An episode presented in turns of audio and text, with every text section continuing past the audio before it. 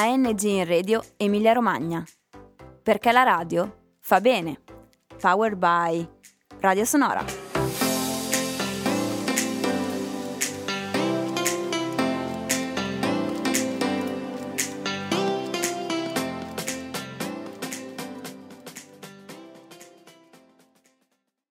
Podcast, streaming, incontro tra uh, web radio, speakers e radio lovers. Do il benvenuto a Niccolò, collega di moderazione e coordinamento. Salve a tutti. Dunque, abbiamo qui ospiti um, Jonathan Zenti, eh, independent radio pro- eh, producer, poi abbiamo Andrea Borgnino di eh, Rai Radio, eh, radio eh, direttore di Radio Techetè, ehm, e... Eh, anche ehm, Tiziano Bonini. Tiziano Bonini, arrivo subito con Tiziano Bonini, ricercatore e docente di teorie e tecniche delle comunicazioni di massa. Dunque, eh, come abbiamo mh, già eh, fatto nel precedente incontro, vogliamo partire dal discorso del podcast e delle radio per cercare di abbracciare un po' eh, diversi argomenti che possono essere collegati all'argomento principale, cioè l'evoluzione negli anni della radio. Qui abbiamo una uh, figura che in quanto a storia uh, della comunicazione, di contenuti legati alla storia, ci può uh, dire delle cose molto interessanti, anche solo uh, parlare e eh, approfondire il discorso degli archivi, con anche la mostra che eh, potete eh, trovare alla Sala Capriate, in questo senso è esemplare. Ma soprattutto vorremmo coinvolgere il pubblico, come abbiamo fatto già un'ora fa, ehm, cercando di far interagire voi, appunto, del pubblico, non solo semplici fruitori ma anche creatori di contenuti podcast, perché qui abbiamo due radio che ormai le so, perché le so prima, eh, Radio Revolution e, ecco, non le sapevo in realtà, eh, Web Radio Giardino, da Ferrara e da, e da Parma, quindi parliamo sempre di eh, Radio Web Emiliano-Romagnole, questo è il festival delle radio web Emiliano-Romagnole. Quindi vogliamo iniziare con le domande, Niccolò? Quindi basta sollevare una mano e noi arriviamo col microfono e voi potete chiedere. Ecco, partiamo già col primo. Ecco, c'è una novità. Ti chiami? Pietro. E in realtà volevo fare una domanda su, secondo voi, qual è la differenza tra radio e web radio? Che differenze ci sono? Partiamo da Tiziano Bonini. Beh, io nel, sì, ho scritto un libro, nel, era, era la mia tesi di laurea del duemilauno. Questo fa capire quanto sono vecchio. Non si sente? Quanto sono vecchio eh, io. Se puoi avvicinarti sì, un po' al microfono, ah, altrimenti sì, sì. Ti do il gelato. Aspetta. No, no, ma io sono brava, vicino brava. Al microfono, ma eh, al... dicevo, duemilauno significa che io sono vecchio, ma anche le web radio sono parecchio vecchie. Quindi l'opposizione old media, la radio, new media, la web radio, non esiste più. Cioè è finta. Cioè le web radio sono una roba antidiluviana. E infatti...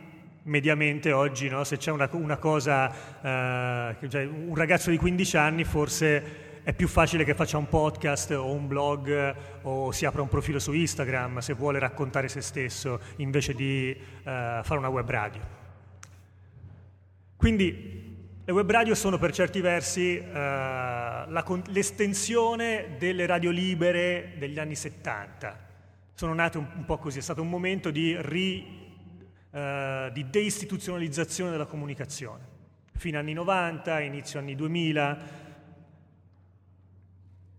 Poi, insomma, non, la, la grande differenza fra le radio e le web radio sta nel potere che hanno le radio e nel potere che hanno le web radio. Non è tanto la differenza tecnica che c'è fra avere l'antenna uh, o trasmettere su internet, è il potere che ti dà questa tecnologia. Oggi in Italia, diversamente da uh, altri paesi, ancora oggi il potere sta ancora nelle antenne. È inutile che ci raccontiamo cose uh, perché in macchina possiamo ascoltare. E poi soprattutto per produrre ventiquattro ore di stream, di contenuti, è vero che oh, questa, la, la retorica del ognuno da casa sua può trasmettere, questo è molto vero, no? La differenza fra radio e web radio è che la radio è centralizzata, c'ha bisogno di una struttura, eh, la web radio la puoi fare da casa tua. Però è una differenza un po', di, un po' inutile per certi versi, perché se vuoi, fare, se vuoi metterti a livello delle radio, perché ci sono molti più soldi, molti più risorse necess- eh, disponibili per fare una radio rispetto a una web radio. Quindi tu puoi fare, puoi avere gli strumenti, iniziare a trasmettere, non hai più bisogno di spendere soldi per l'antenna, benissimo, vai in onda, bene. Però poi ti, ti accorgi, questo è il grande problema con cui si sono confrontati, immagino, tutti voi che avete cominciato a fare web radio, ti accorgi poi che riempire ventiquattro ore di palinsesto continuamente eh, è un peso editoriale, è uno sforzo enorme che richiede persone, cioè non è una cosa che puoi fare da solo, quindi non è un caso se la maggior parte delle web radio che oggi esistono sono soprattutto collettivi di persone, associazioni eh, che si mettono insieme, sono delle piccole radio locali di fatto, anche se potenzialmente no, ascoltabili da tutti, poi se andate a guardare lo sapete meglio di me, gli ascolti ce li avete soprattutto nella vostra comunità, quindi è più un modo per connettere una, una piccola comunità legata da un interesse Uh, e che, che non viene servita dalle altre radio. Il problema è che spesso le web radio imitano, no? Il problema è quando imitano, quando pensano di, di, di avere come riferimento le radio e allora cercano di imitarne i modelli, i generi, la conduzione, le, fo- i fo- le forme. E quella roba lì è perdente perché chiaramente quel, quel modello lì, le radio hanno più soldi e, più, e più, più, più tecnologia, più conoscenze, più competenze per farlo bene.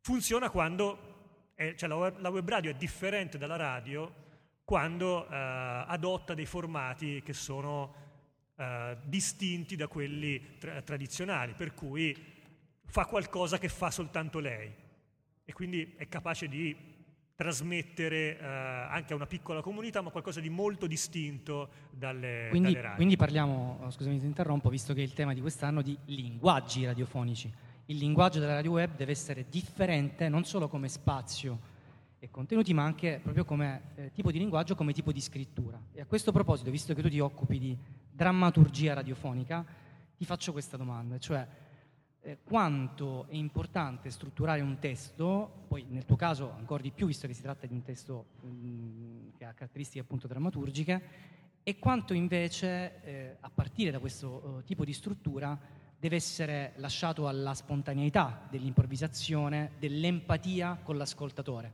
Un testo si capisce quando è troppo scritto, quando è troppo letto, eh, arriva fino a un certo punto.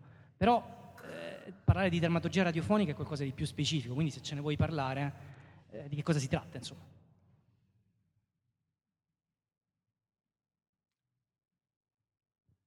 Cioè, qui il, il punto è che Cioè la, dramma, la drammaturgia radiofonica non è altro che la, stru, la, la strutturazione di una storia, no? Il modo in cui racc- decidi di raccontare, lo stile che, che, racco- che, che decidi di avere e uh, la struttura che dai a questa storia. Il, problema, il tema non è scritto versus non scritto, ma è um, autentico versus costruito.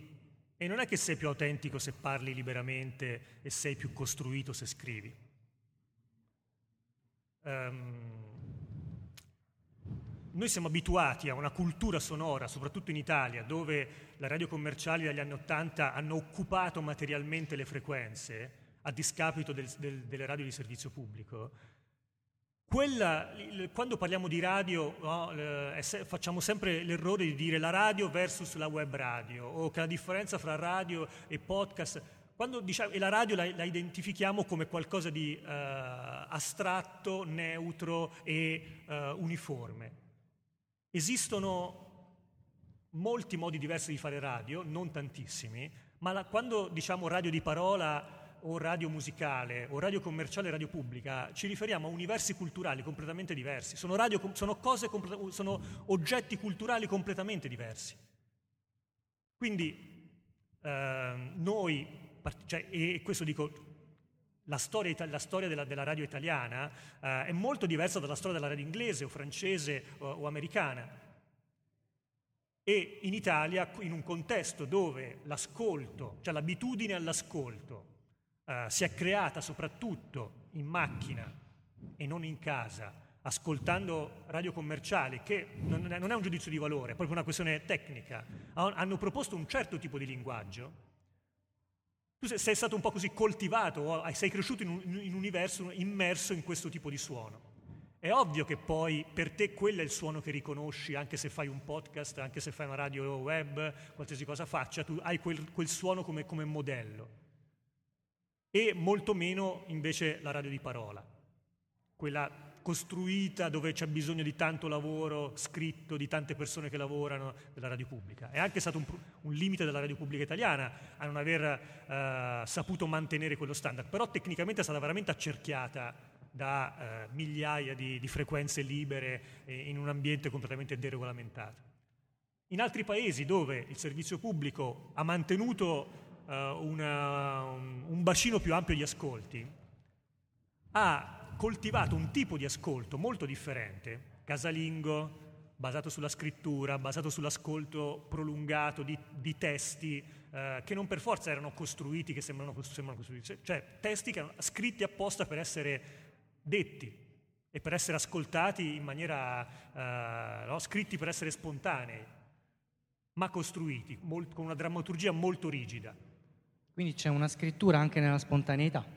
Certo che c'è una scrittura che si può, si può scrivere, la, la, la, la, la, la, e questo non lo dico io, ma tutte le cose che fa Jonathan Zenti sono cose estremamente autentiche, cioè assolutamente sincere, eh, e sembrano fra- frasi un po', eh, aggettivi un po' così, un po' banali. Uh, no, però scritti, non, impro- non c'è niente di improvvisato.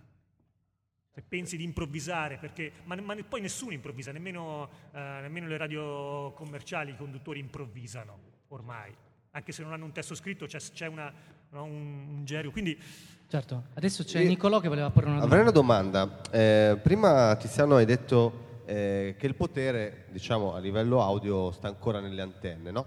Ehm, e immagino che eh, come dire, il potere derivi anche dal modello produttivo eh, di sostentamento che la radio ha.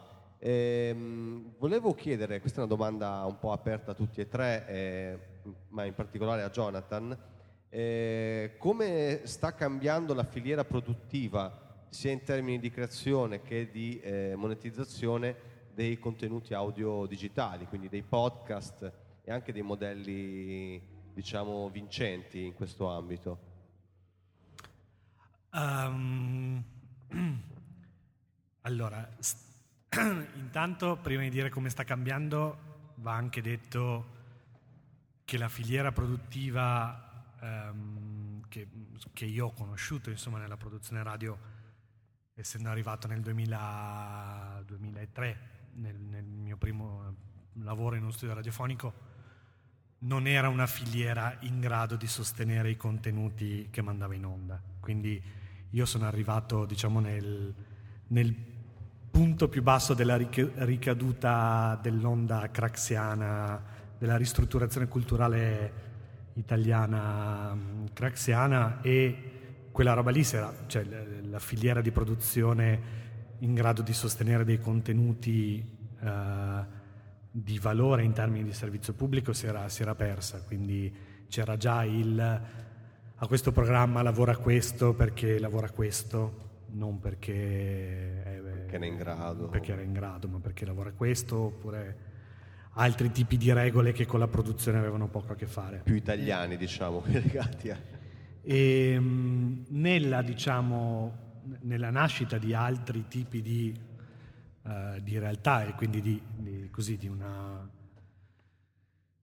un moltiplicarsi di, di occasioni e quindi la possibilità, cioè diciamo che per me che ecco rispetto a, alla differenza tra ecco, la, la domanda che ero molto contento che avessero fatto quella domanda a Tiziano perché di solito mi tocca a me la domanda sulla differenza tra radio e podcast e E, per fortuna e mi... che è stata fatta un'altra domanda. Esatto, per fortuna che insomma, non, so, non, è, non sono stato il primo eh, condannato a questa domanda, perché per me no, non c'è, anche dal punto di vista biografico, perché eh, ho sempre lavorato sia per la radio che per i podcast che per progetti audio all'interno di interventi eh, sociali e per me hanno sempre avuto tutti lo stesso valore.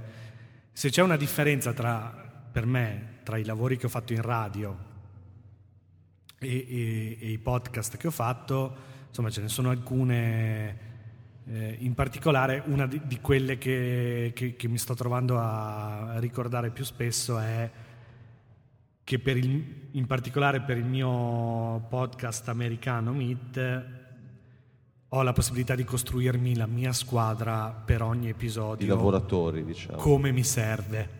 Quindi um, per esempio l'ultimo episodio a cui ho lavorato era un episodio molto complesso che aveva a che fare con um, salute riproduttiva femminile in paesi e culture diverse da quelle occidentali, e quindi avevo bisogno di lavorare a un testo che era un testo molto complesso con qualcuno in grado di eh, correggere gli errori che facevo nella scrittura, e quindi essermi costruito la mia squadra di persone che lavorava a quell'episodio lì per me era una grande possibilità. Avessi fatto questa roba non solo per la Rai ma anche eh, per la B B C o C B C, avrei trovato quelli che fanno quel lavoro lì, ecco, certo. Allora io invece volevo porre una domanda ad Andrea Borgnino, e cioè il binomio fra podcast e archivi della Rai, un binomio che solo fino a pochi decenni fa ovviamente sembrava impossibile, adesso è realtà. Come una tecnologia così fruibile, così diffusa come il podcast può arricchire, rendere più interessanti, rendere più fruibili, ascoltabili dalle nuove generazioni ehm, dei contenuti incredibili, storici? Questa mattina ne abbiamo ascoltato degli audio, dei podcast provenienti da un altro tempo, dalla seconda guerra mondiale, ma anche dalla storia del nostro paese, degli anni settanta. Ecco, se ci vuoi parlare di questo binomio e di come due cose apparentemente così lontane invece sono così complementari. Sì, eh, adesso rispondo, però posso aggiungere una roba eh, alla certo. risposta, quella alla differenza tra radio e web radio. Assolutamente. Volevo aggiungere un esempio, perché per completare secondo me il discorso di Tiziano, che la differenza nei contenuti, c'è in Italia una rete di web radio che non potremmo neanche immaginare in F M, che sono le radio della mente, quelle che hanno a che fare col mondo della salute mentale, del lavoro nei, nel, nei centri in cui ci si avvicina e si trova, si prova a cercare una soluzione appunto a chi ha questi problemi. Quel mondo di radio, che sono tutte web radio, non fanno podcast, sono web radio a tutti gli effetti, non era neanche immaginabile pensarle in F M, ed è il classico esempio di come il fatto che ci sia uno strumento duttile come la web radio ha permesso a persone che non avevano mai fatto la radio a, ad iniziare a fare la radio e a usarla anche in modo terapeutico, perché sembra che funzioni molto bene, e soprattutto appunto a condividere esperienze. Quello è il classico esempio che io uso quando si dice la differenza tra radio e web radio. In quel caso la web radio è lo strumento perfetto, perché nessuno avrebbe potuto immaginare una frequenza F M dedicata ai programmi fatti, non perché, e non, sto, non voglio parlare di qualità dei programmi, ma proprio perché quello è l'ambito giusto. Per rispondere invece alla tua domanda, eh, io mi occupo di Radio Techetè da ormai, mi sembra, duemilaquindici o duemilasedici. Eh, tutto quello che noi facciamo, tutti i prodotti che trasmettiamo, Radio Techetè è un canale web che si può ascoltare sul web, si può ascoltare sulla radio digitale a casa in D A B, là dove c'è il servizio, qua mi sa che c'è in Romagna, si può ascoltare sul digitale terrestre, si può ascoltare via satellite, ma tutto quello che noi facciamo lo mettiamo sul sito della Rai. Eh, l'orribile, lo, lo dico da solo, Rai Play Radio, che è il nostro portale, che ha una marea di problemi, perché è nato male e adesso ci stiamo lavorando per renderlo un po' più decente. Però tutto quello che noi facciamo è disponibile sopra on demand, e sono migliaia di ore, e vi assicuro che quello che noi, cioè il passaggio è epocale. Io sono io lavoro in Rai ormai da ventitré anni, e l'archivio della radio era una delle robe più eh, ben chiuse, era praticamente inaccessibile anche per gli interni stessi, cioè se tu lavori in radio era molto difficile avere a che fare con l'archivio, scaricare i programmi, Uh, usarli, peggio che mai a metterli online. Noi stiamo facendo un lavoro poco pubblicizzato forse di uh, rendere disponibile tantissima roba, perché noi ci occupiamo dallo sport a, alla prosa a, a veramente a radiodocumentario, che è una delle mie fisse, e il fatto che sia tutto disponibile online prima di tutto permette di fare un gioco come quello che abbiamo fatto, quello che ci si può ascoltare andando sopra. Se qualcuno di voi dopo vuole salire su nella Sala Capriate, c'è una playlist, forse un po' lunga, sono tipo sei o otto ore, non me lo ricordo, di programmi diversi, ma si può fare veramente un viaggio nella storia del nostro paese, andandosi a ascoltare sul sito di Radio Techetè una vecchia puntata del trentuno trentuno e scoprire come il telefono è entrato nel mondo della radio, andandosi a ascoltare i radiocommentari di Zavoli, andandosi a ascoltare come si faceva lo sport alla radio negli anni sessanta settanta. C'è questo programma bellissimo che si chiama Domenica Sport, tutto scritto. Era l'opposto di tutto il calcio minuto per minuto, cioè tutto il calcio minuto per minuto è la narrazione dal vivo in tempo reale. Domenica Sport era fatto, lo sport fatto col cesello, scritto, talvolta letto da chi l'aveva scritto, talvolta scritto, letto dagli annunciatori, con le sigle jazz originali per ogni puntata. Era proprio una roba che, cioè, è un viaggio nel passato.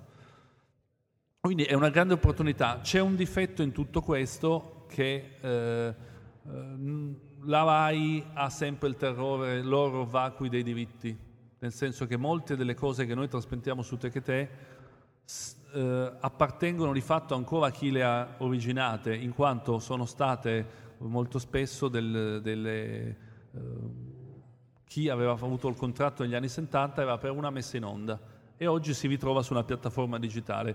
Quindi noi quei podcast li abbiamo pubblicati, ma c'è sempre, ci potrebbe esserci un giorno zero in cui il figlio di Zavoli, no, Zavoli è ancora vivo, ma chiunque, il figlio di Gino Bramieri ci chiama e ci dice: togliete tutte le puntate di Batto quattro, che è un bellissimo programma che lui ha fatto negli anni settanta da Milano, perché non avete i diritti per farlo. E ha ragione.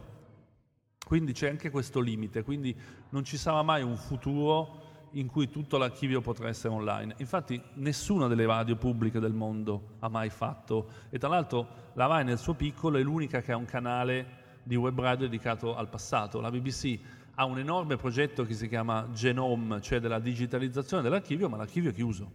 Ci sono un po' di clip storiche, sono molto bravi a ritirarle fuori. Adesso stanno, B B C Radio quattro sta facendo un lavoro pazzesco sulla guerra fredda, che sono trenta anni dalla caduta del muro di Berlino, però l'archivio è molto più chiuso di quello della Rai, giusto per un minimo di orgoglio. Quindi attraverso... abbiamo una domanda dal pubblico. Benissimo, benissimo.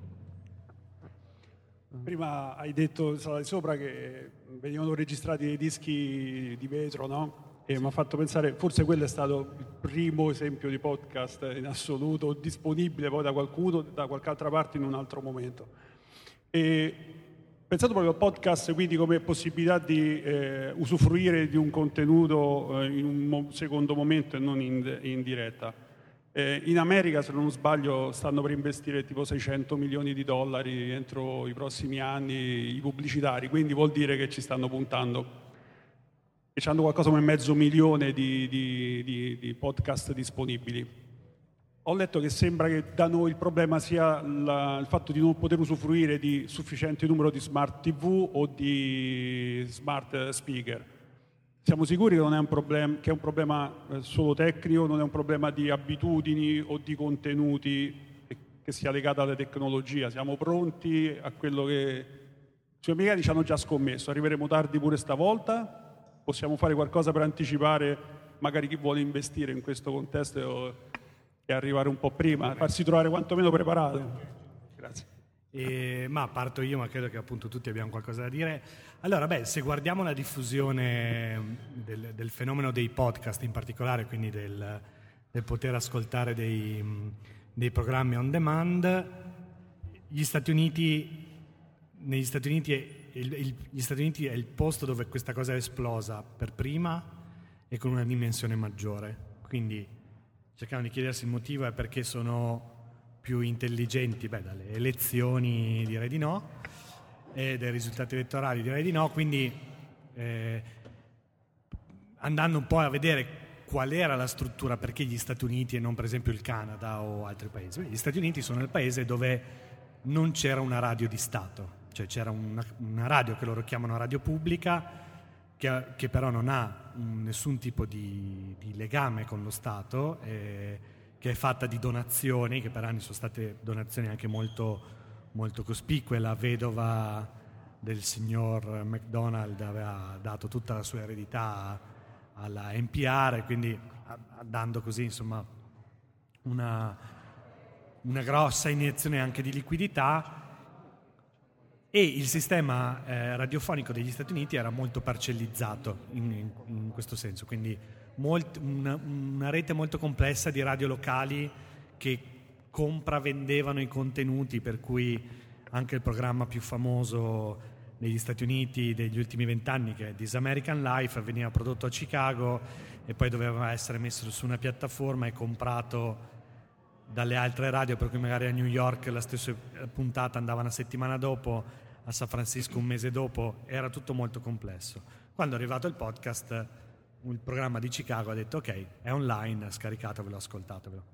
E, mh, negli altri paesi dipende da come i grossi player eh, muovono le loro carte. Quindi il Canada, la C B C è quella che si è svegliata un po' per prima, quindi nel duemilatredici, quindi un annetto prima di, di questa um, tempesta perfetta del duemilaquattordici, in cui tutta una serie di cose sono successe, culminate poi con, uh, con il successo di Serial, eccetera, la C B C aveva già detto ok, c'è una fetta di pubblico che noi non raggiungiamo.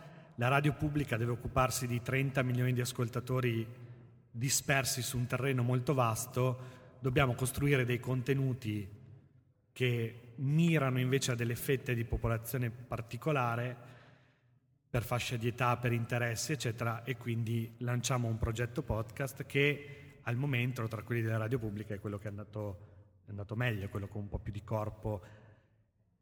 La B B C, per esempio, si è mossa tardi e si anco, muove ancora in maniera molto confusa, quindi non è detto che appunto per una volta non è un modello, e quindi dipende da, da, dalle scelte che fanno i, i grossi player, insomma.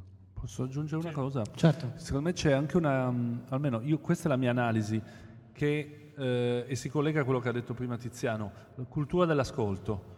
In Italia la cultura dell'ascolto è legata alla radio come un intrattenimento sonoro da, da, da macchina, da sottofondo, E, e poco al contenuto, cioè di radio di contenuto si, si contano su una mano, c'è Radio uno, ma comunque è un flusso anche quello, Radio c'è Radio tre, c'è Radio ventiquattro, Radio Capital, eh, sì, ma non, è, non, c'ha, non c'ha programmi storici, ni, che, ni. Ni, eh, Radio D J, alcuni format, quindi non c'è la cultura di andarmi, sì, Radio due, eh, non c'è la cultura di andare ad ascoltare una singola cosa.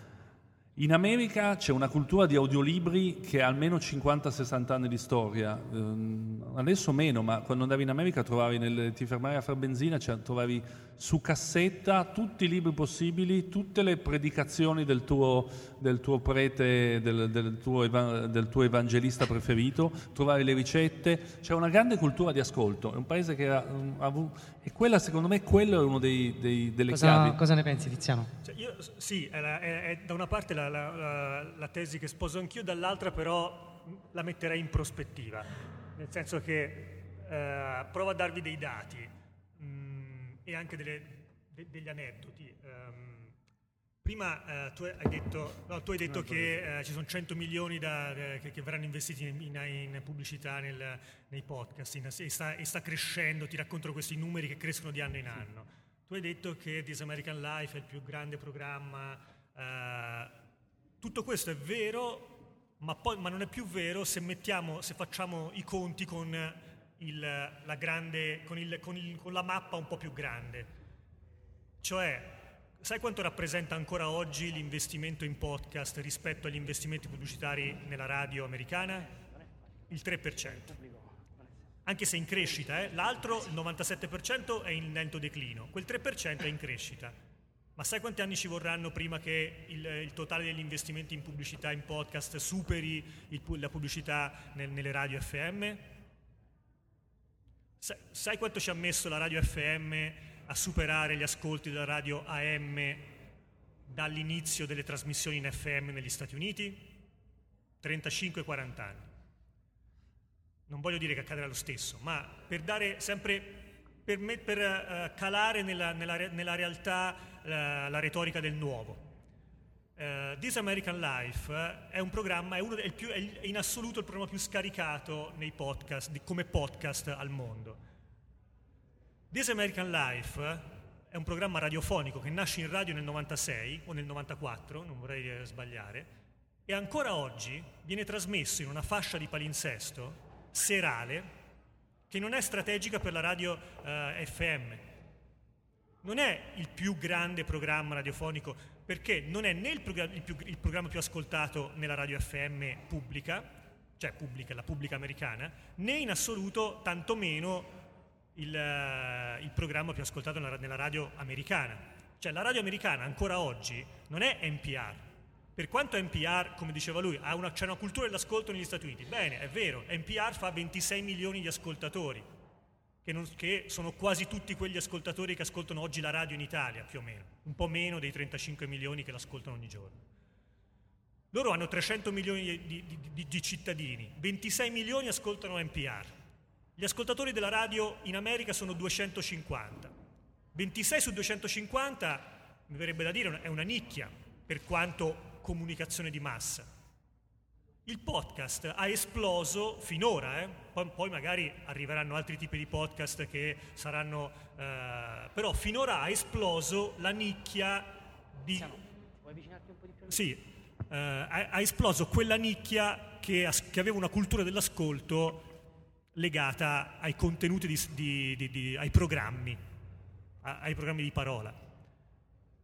E nei paesi dove c'è un grande bacino questa nicchia è importante, ed è per questo che negli Stati Uniti esiste un bacino oggi, un numero abbastanza capace di sostenere eh, quel tipo di contenuti, i costi della produzione di quel tipo di contenuti. Nel duemilatré, io ero abbastanza giovane, volevo fare il documentarista, eh, per, ero in giro per, ero per la prima volta, ero in un viaggio negli Stati Uniti, rompo tanto le scatole via mail prima di partire a questo David Isay, che era una, un documentarista che aveva vinto un Prix Italia per un, nel novantasei come, um, uh, con un documentario sul, uh, su un get, sulla Ghetto Life si chiamava, e lo voglio intervistare perché è il mio mito. Eh, bene, ci parlo e mi dice: guarda, in America siamo, prim- questo prima che esplodesse il podcast, prima di internet, prima di smartphone, in America siamo in dieci a fare i documentari rimasti ormai più o meno, e nessuno ci campa. Perché all'epoca quel tipo di contenuti, quel tipo di programmi, compreso This American Life, che oggi viene trattato, no, come il più grande podcast della storia, era considerato una nicchia della nicchia. Poi questa cosa eh, è esplosa, tra virgolette, perché è riuscita a, a, ad, ad estendersi oltre il confine dell'F M americana, perché oggi l'ascoltano in Australia, in Canada, eh, no? E quindi per certi tipi di programmi, però è comunque legata a una cultura dell'ascolto che, che, si, che per quanto è di massa in paesi come gli Stati Uniti è marginale all'interno degli Stati Uniti, ed è ancora più marginale per, perché l'Italia arriva dopo, perché quella cultura dell'ascolto fatta, no, dimensionata sulla nostra, sulla nostra numero di abitanti e sul tipo di cultura dell'ascolto che c'è. Noi abbiamo fatto, nel, per cui chiudo, nel duemiladiciassette uh, abbiamo fatto una, un report, una, un'analisi per l'E B U Sul, per, i, per, i, per i paesi membri dell'E B U. L'E B U è l'associazione che riunisce le radio pubbliche europee e mondiali, e sul podcast, sullo stato del podcast. I dati che abbiamo raccolto dicevano che in ogni paese c'era una, una diretta correlazione fra il numero di ascoltatori di radio pubblica e lo stato di salute del, pod, del podcast in quel paese. Questo a prescindere dalla capacità della radio pubblica di quel paese di saper sfruttare il podcast o di, crea- di, essere, di essere trainante in un nuovo mercato, di essere produttrice di nuovi podcast, eccetera. Ma questo ti, ti dice che dove c'è una cultura dell'ascolto legata ai programmi, a quel modo di, di raccontare il mondo, eh, c'è anche, c'era anche una, un, un ascolto di podcast maggiore. Dove invece quella cultura non c'è, è più difficile, bisogna costruirla, perché non ci sono nemmeno i produttori, perché se andiamo a guardare chi oggi fa i podcast indipendenti negli Stati Uniti, molti di questi sono fuoriusciti degli, di N P R o, o, comunque, o persone che venivano da quel tipo di ascolto, o, quindi è, c'è un grande legame, secondo me, cioè, e quindi anche una grande responsabilità del servizio pubblico, dove, dove non c'è questa cosa è anche colpa del servizio pubblico. Certo, eh, il servizio pubblico contribuisce anche alla cultura o alla non cultura, nel senso un degrado culturale anche del paese. C'è una domanda del pubblico. Ciao, sono il pubblico. eh, allora, volevo ricollegarmi a, a quello che avete detto negli ultimi interventi, nelle ultime risposte, per eh, provare così a sintetizzare in una, in una questione. E la questione è questa. Io ho sentito oggi nei vari incontri, nelle varie conferenze, fare spesso una domanda ai ragazzi, a voi ragazzi. Eh, quanto tempo eh, dedicate all'ascolto della radio? Quando ascoltate la radio? Quanta radio ascoltate? A me è venuto in mente però mh, proprio proprio per la differenza sostanziale che c'è tra la radio e la web radio. È stata la prima domanda che è stata fatta, cioè che la radio si ascolta in diretta, la web radio tendenzialmente si ascolta in differita, perlomeno il, il discorso dei pod, il, il meccanismo dei podcast è questo, porta a questo. Allora la domanda che io penso ci si debba cominciare a fare è, più che quanto tempo dedichiamo all'ascolto, che forse è sempre meno, quanto tempo dedichiamo alla scelta di quello che ascoltiamo, come di quello che vediamo.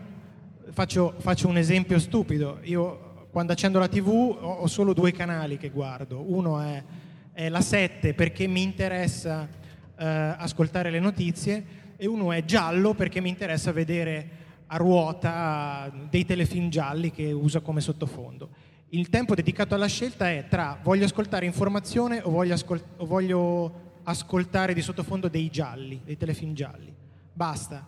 Sulla qualità, sul contenuto, sul titolo non mi soffermo perché non ho tempo. Allora da autori e da eh, più che da, da fruitori, da autori della radio, da produttori della, della web radio e della, della radio, Uh, vi fate questa domanda, cioè quanto tempo la gente dedica alla scelta dei contenuti, perché questo secondo me è fondamentale per accelerare quella, quella market parity, diciamo. C'è un'ultimissima domanda, ehm... la vuoi accorpare? Vuoi che rispondiamo a questa o vuoi accorpare le domande? Come... No, no, no, eh, scusate se vi ho interrotto. Scusate. No, no, come vai? Dimmi tu. Come c'è un'ultimissima. No, perché abbiamo pochissimo tempo, quindi magari eh, facciamo, facciamo questa domanda qui e poi le abbiniamo. Scusate okay. L'interruzione, ma c'era questo ragazzo che siamo molto stretti con i tempi, ci ha chiesto un'ultima domanda. Ti chiami? Mi chiamo Stefano. Ciao a tutti, di Web Radio Giardino. Avevo una domanda, volevo chiedervi qual è il processo con cui create un programma a grandi linee, sostanzialmente, per darci anche un'idea a noi che insomma siamo un po' apprendisti e ci stiamo un po' facendo le ossa sul campo, detta come va detta. Grazie. Grazie a te. Allora, intanto partiamo dalla prima domanda sul tempo. Ehm, ma eh, io me lo chiedo, non mi chiedo tanto quanto tempo, ma mi chiedo come. Eh, e nel caso dei podcast in particolare, su cui, diciamo, mentre quando faccio le cose per la radio dovrebbero esserci altre persone che si occupano di questo processo, io dovrei solo fare il mio contenuto. Eh, per i podcast invece ci devo pensare io, e, e nei podcast c'è il problema particolare che appunto su iTunes ci sono settecentocinquantamila podcast parcheggiati eh, ufficialmente attivi, e quindi farsi largo e farsi conoscere all'interno eh, di, quel, di quell'ammasso di contenuti Eh, ti, ti costringe anche a fare i conti come farlo. Quindi per esempio nei podcast ormai negli Stati Uniti eh, si dà abbastanza per scontato che almeno metà dell'investimento che ti fai su un podcast debba essere dedicato al farti trovare dalle, dagli ascoltatori, quindi o comprare spazi pubblicitari all'interno di altri podcast, scrivere, fare per esempio un press kit che sia efficace, sc- scrivere a tutte le riviste di settore, eh, i network più grandi comprano anche i cartelloni giganti pubblicitari. Avevo, avevo fotografato, l'ultima volta che ero andato negli Stati Uniti, ho fotografato questo proprio, sei cartelloni sopra l'autostrada giganti con la pubblicità del podcast del New York Times, e E lì avevo pensato, ecco, questo è il tipo di investimento che bisogna fare perché, perché le persone ti trovino, insomma, che è una cosa che forse, pur essendo esasperata, è difficile, però magari anche, anche la radio si sta un po' ricordando che deve farsi conoscere da, e farsi trovare da un pubblico, insomma. Io ehm, posso citare un esempio pratico. L'anno scorso ho passato un mese in California, ho girato, sono andato a parlare con un po' di persone che faceva radio e podcast, e ho conosciuto la responsabile dei podcast della radio pubblica di San Francisco, Q E K D, e mi raccontava di questo podcast che si chiama The Bay, che è giornaliero, che ha avuto un grande successo, eh, molto interessante. Il giorno dopo ho fatto caso che tutti gli autobus pubblici di San Francisco avevano la pubblicità di questo podcast sopra. E ho capito la differenza tra fare un podcast e investirci in un podcast. Cioè, nel senso, quel podcast ha comunque una platea di potenziali ascoltatori che sono milioni di persone, che sono quelli che circolano nella Bay. Quello è la grande differenza. Fare un podcast, metterlo su iTunes senza immaginare tutto quello che ha appena descritto Jonathan, vuol dire aprire l'ennesima web radio che nessuno ascolterà mai. Non, non per essere depressivi, però è realistico. No, anzi, semmai propositivi. Sì. Però è un gatto che si morde la coda, perché eh, tu puoi fare quella, quella promozione perché sai che ci sarà un ritorno di investimento. Dal punto di vista cioè, economico. Dal punto di, c'è, c'è, un, c'è già un pubblico che ti permette di, di giustificare quell'investimento. Quello che possiamo dire è che qua magari manca una... una un, non ci si crede abbastanza e allora magari non si investe. Perché secondo te non ci si crede? Beh, un po' perché le radio in generale o i produttori così... stanno un po' con l'acqua alla gola, quindi prima di investire anche due lire in più ci pensano due volte prima di uh, fare un investimento che forse tornerà indietro. Uh, non sono industrie editoriali sane, cioè il New York Times si può permettere di acquistare uh, spazi pubblicitari sul, sul tram e i bus di, di San Francisco, perché il New York Times, anche se The Daily probabilmente ne, nella, nel, nei primi sei mesi non gli ha portato i soldi, uh, non, non gli ha pagato uh, i costi di produzione, lo fa per mantenersi vivo come brand nella mente dei suoi abbonati. Ti chiedo, quale potrebbe essere una strada percorribile in Italia? Beh, una cultura della, cioè migliorare la cultura dell'ascolto, essere meno arroganti e investire in cose strutturali. Quindi ormai, cioè, Repubblica, tutti voi hanno ascoltato Veleno? Certo. Molti di voi lo conoscono, ci sono finiti in qualche modo. Conoscete Veleno? Eh, sì, Repubblica, secondo me, possiamo dirlo così tranquillamente, ha fatto una, una, un errore enorme, perché... Ha, pens- ha pensato di poter guadagnare da quella roba semplicemente perché quella roba gli poteva portare più click e più click sul sito potevano portare un po' più di soldi.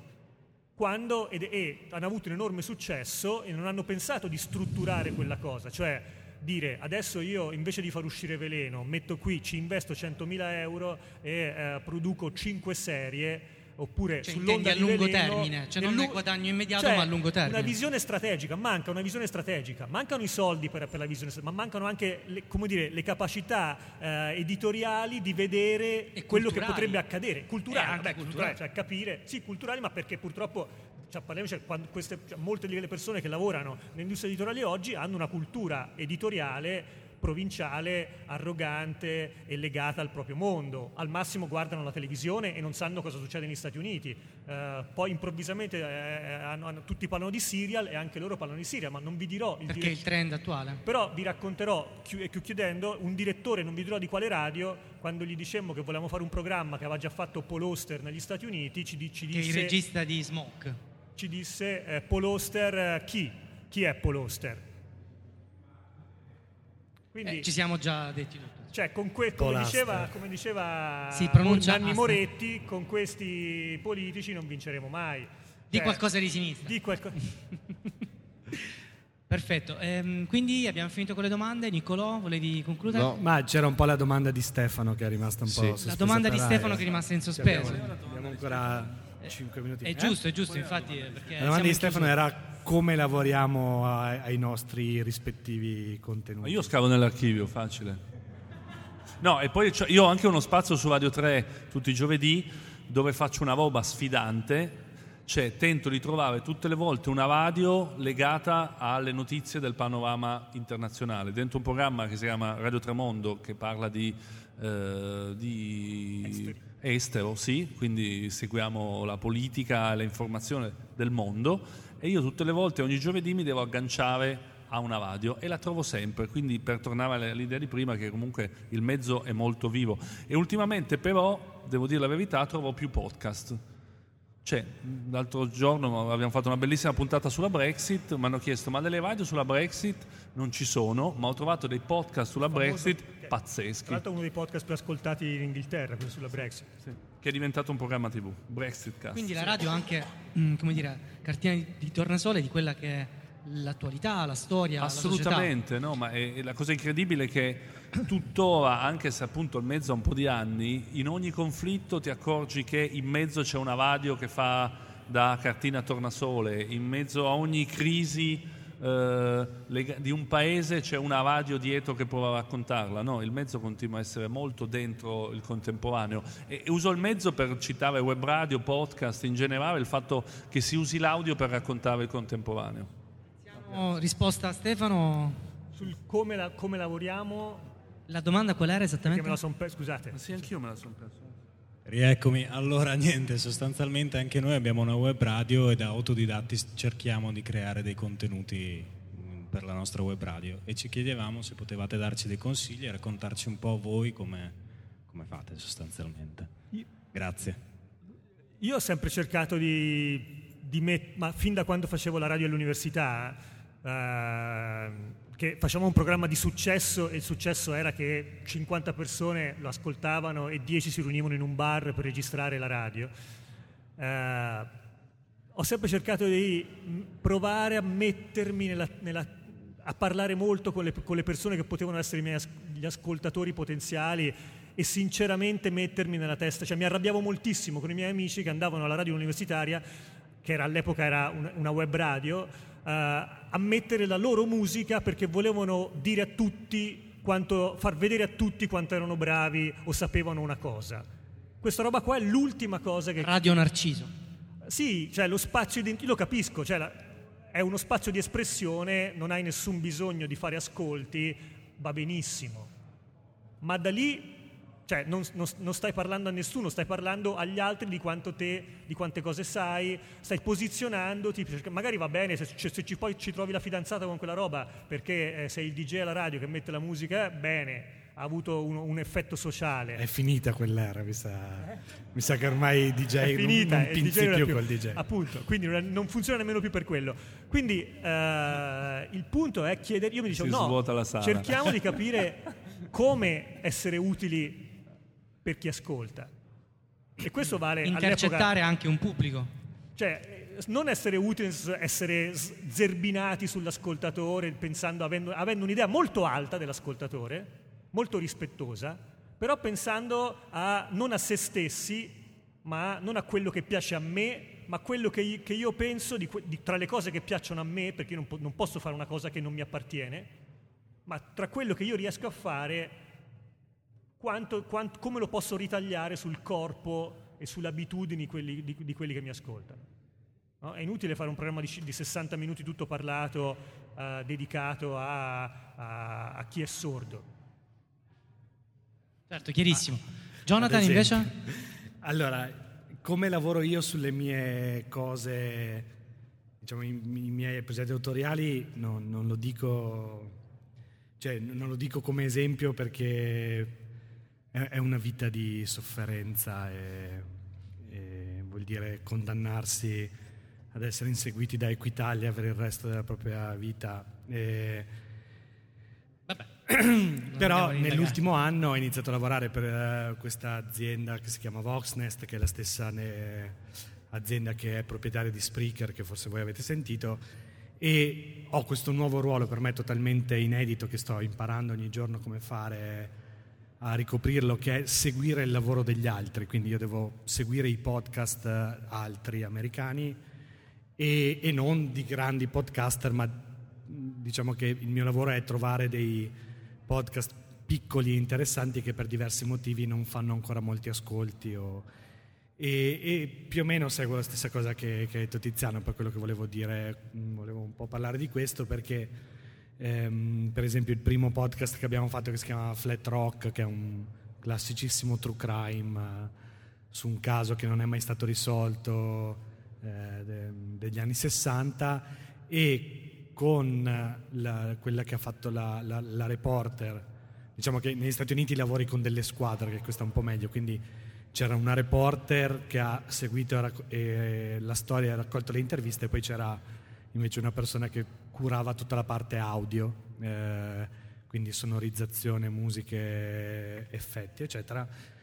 E abbiamo lavorato con tutti e due per trova- perché questa conduttrice non aveva ancora una sua voce, non aveva fatto niente del genere prima, eccetera. Quindi abbiamo lavorato molto perché trovasse un modo di raccontare quella storia che agli ascoltatori fosse allo stesso tempo... In, eh, interessante, cioè che facesse intrattenimento ma che fosse anche un servizio pubblico in qualche parte. C'era, mi ricordo, la seconda puntata di questo podcast dove c'è la descrizione del corpo de, della, della persona, e lì abbiamo lavorato a diverse versioni per trovare quella che alla fine ci diceva ok, questa è quella che, diciamo, in questa c'è quello che l'ascoltatore vuole ascoltare e in più dentro ci abbiamo messo qualcosa che noi vogliamo che ascolti.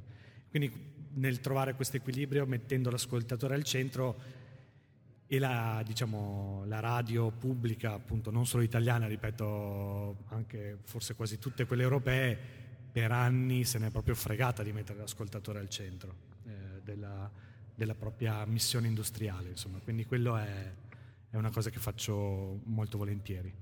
Bene, siamo in chiusura, ringraziamo eh, gli ospiti di questo incontro, Jonathan Zenti, Eh, Tiziano Bonini e Andrea Borgnino, per eh, i loro interventi molto interessanti. Ringraziamo anche il pubblico e i ragazzi che non solo fruiscono della radio web ma eh, creano contenuti, eh, creano radio. Eh, buon proseguimento di... Grazie a tutti. Grazie.